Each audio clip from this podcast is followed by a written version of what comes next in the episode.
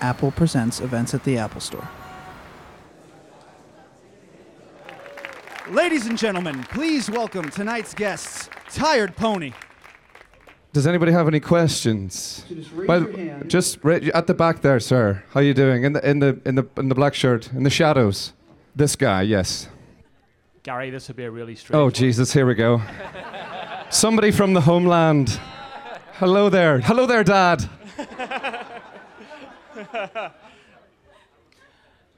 Nothing to do with Tired Pony, but do you think the Green and White Army are going to get to Brazil next year? Oh, for crying out loud, man. Um, if anybody that doesn't know, and I'm sure that's a lot of people that doesn't know what question was just asked there. J- sorry, what was your name? Jonathan. Jonathan just asked if Northern Ireland, Northern Ireland football team, were going to get to the World Cup next year. And uh, as much as I'd like to say yes, I'd be living in a dream world. I think, to be honest. Probably not, Jonathan. But thanks for bringing that up. Nick, Nick, if, that, that, if that's a serious question, you can. All right, it is a serious related. question. When can we see you here in New York City? When what? When can we? When when can we see Tired Pony in New York City? Right now. In Ten Uh, minutes. yeah. What what what's wrong with what's wrong with the present? You got to look to the future all the time. You're just like bloody Apple.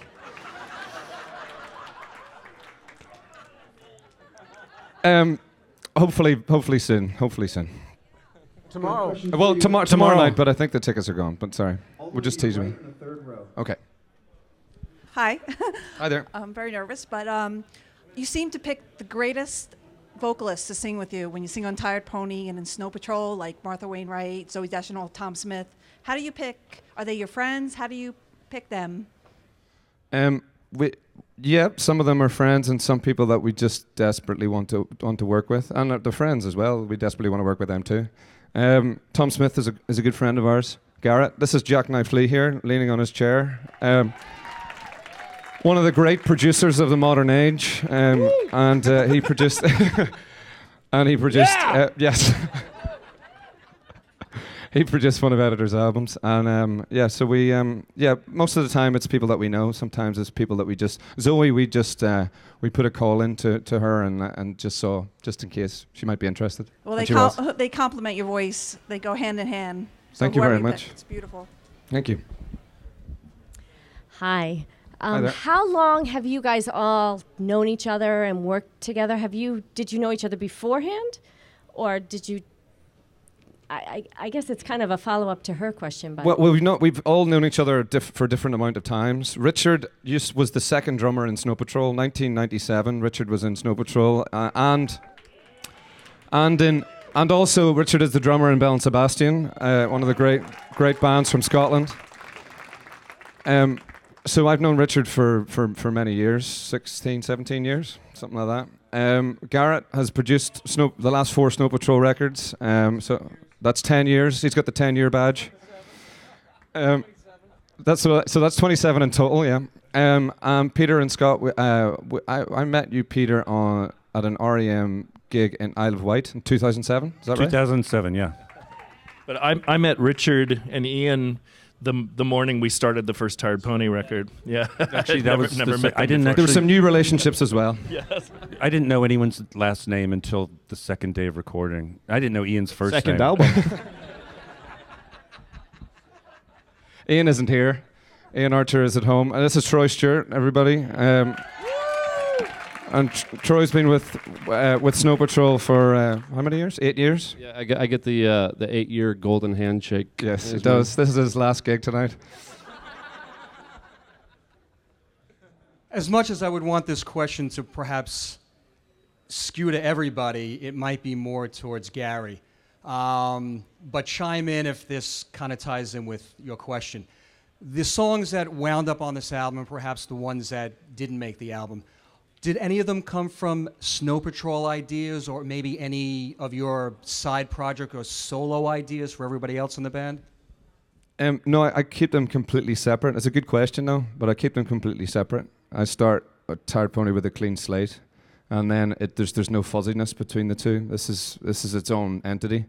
So so no no Snow Patrol songs that didn't make the Snow Patrol record ended up on this one, and no songs that didn't make this record will end up on Snow Patrol album.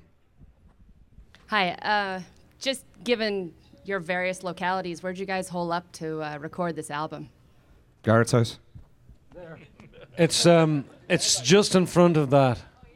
Yes, in Topanga Canyon in, in Los Angeles, California. So um, it's it is difficult to get everybody together.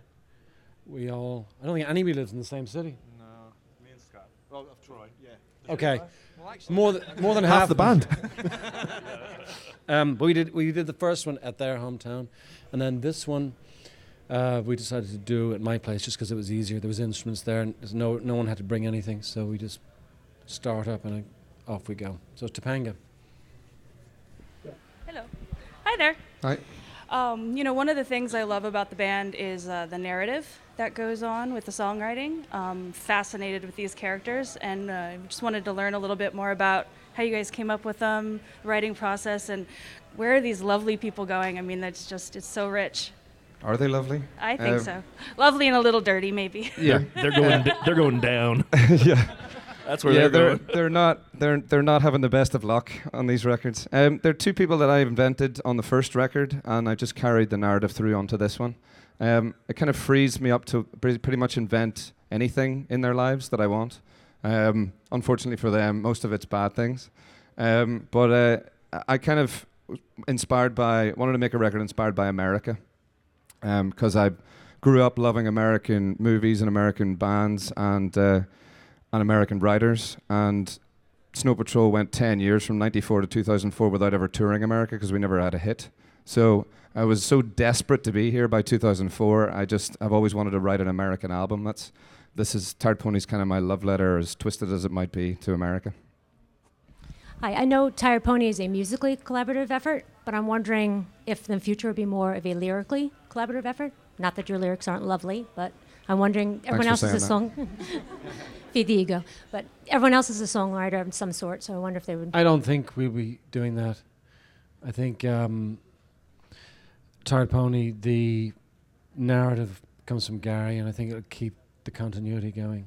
I think the rest we all get enough from, but it would just be confusing, and um, probably wouldn't be as fun for the rest of us. It's you know we don't have to do our day job with Tired ponies, so except for Gary, of course. So. Um, but we won't be doing that. Um, in the same vein, specifically the song uh, "Dead American Writers," was there a piece, an author, a person, a time period that inspired the song? Well, yeah. I mean, I grew up, you know, school. I read Fitzgerald, and then went on to read Steinbeck and, and Flannery O'Connor and people like that. So it's kind of dedicated to all those guys, you know. Um, the the kind of the art of American writing is so sort of ingrained in the uh, in this place, and it's one of the things that drew me to it. So I kind of wanted to lead a small, rebellious celebration to it all. Hi, um, it's a question for Gary. I'm sorry it's not a music question, but I can't believe I've got the opportunity to ask. Um, my grandparents were Lightbodies, um, like you, Scots Geordies, um, and you were the first other Lightbody I ever heard of. And I just wondered if you knew anything about the origins of the name. And Well, hello. That's fantastic. There's not many many Lightbodies in the world. I, I, I thought I was related to most of them, to be honest. It, I think the name came from a from a, a like a nickname person. As far as I could trace it back, it was a German origin, whatever the light and body in German is. Does anyone know? You know. Lichten, Well, something like that. light would work L E I T or Licht. Licht, yeah, so- something, like, like, yeah. something like that. It was came from Germany, I'm pretty sure. It was a nickname for someone light of spirit or light of frame, um, and uh, and then it's been in it's certainly been in Northern Ireland for about 200 years, as far as I can trace it back. I couldn't get any further back than that. But so um, the, the Scots connection could the be Scots, the, is, the Scots the as well, famine for they sure, could yeah, have gone sure. over, and yeah. But Oh. that's fantastic. Yeah, Well, no, I don't. I was just we're like, wow. welcome to the family.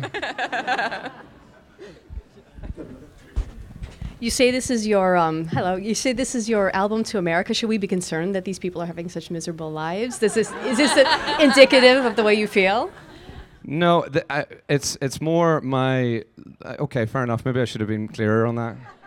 It's it's more my my um, love of sort of darker American cinema, like Scorsese or um, Terrence Malick or something like that. Like think of Badlands, think of Goodfellas, think of um, Coppola.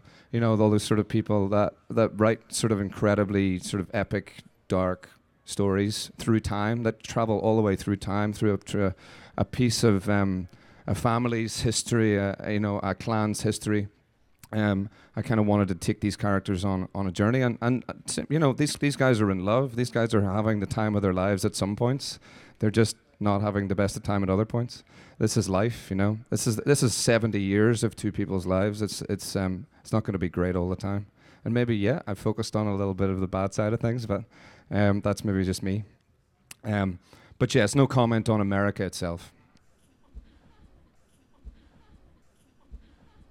Hi, uh, Gary. Right after, uh, I'm so nervous. You're like a huge, huge name in my house, and I'm sorry for being such a fanboy right now. But uh, Don't be nervous. Okay, I'm not. Thanks. There we go. Right after Hurricane Sandy, um, a friend of my mother's had called my mom. I don't know if you remember this. We're from Staten Island, and we were from an area which was fortunately not as heavily affected. But I just wanted to say thank you for taking the time to, uh, you know, talk to my mom and check if she was okay uh, after Hurricane Sandy. Um, she w- she couldn't be at the show because of the hurricane. She was stranded in Toronto, of all places. But um, thank you again for you know taking the time to speak with her. That's very sweet. But I do have a real question. You do have a real question as well. I didn't know what to say, but but uh, But the uh, the question is, I mean, all of your your lyrics, everyone has been touching on writing and literature, and I'm a writer and an avid reader. Um, the way that you capture sort of heartbreak and mirth and, and everything else that you come across in life is incredible. And I was wondering if ever we'd ever have the chance to read these words between two covers as opposed to in a gem case. I have about four or five um, third finished novels under my bed. Um, I don't think I'll ever let them out, but um, yeah, I'd love to do. I'd love to write a novel. I'd love to write. I'd love to do a movie. I'd love to make these characters into a movie. Um, I'd love to do a Tired Pony film, um, but yeah, it's just sort of finding the time. Uh, you know, making the time. I think Right. not finding the time. Well, we'd all read and watch anything. So Oh, well- hurry up and put it out. Thank, you. Thank you very much. That's very sweet. Um, first of all, I just wanted to mention that we are really happy that you're here in America. I wish you would come here so much more often. And um, just from listening to you guys, I was thinking it might be so great for you to actually be scoring some of these films like Scorsese and TV shows and all of the dark stuff that you love. Um, first of all, the album's out next week, first of October, I think. Um, is that right? I got it right for once. Um, and uh, yeah, we've t- Garret and I have scored a movie, an Irish movie. Um, I'm, I'm sure everyone's done a little bit of. You've Belle and Sebastian have scored uh, stuff, and um, and yeah, movies is definitely something I want to do more of, do do more music for, for sure. And yes, Martin Scorsese, if you're uh, watching this. So, on each of the albums, I feel like you can feel where they were, were recorded. Like the first album, you kind of like hear the rain. In this album, you kind of feel the sunshine. You feel like it's California. Where do you think the next one you're gonna do? Um, I don't know. Uh, go yeah, Glasgow. Uh, uh, under the yeah, maybe. Um, yeah, maybe New York. Yeah. Um, sorry, New York would be fun, wouldn't it? Okay.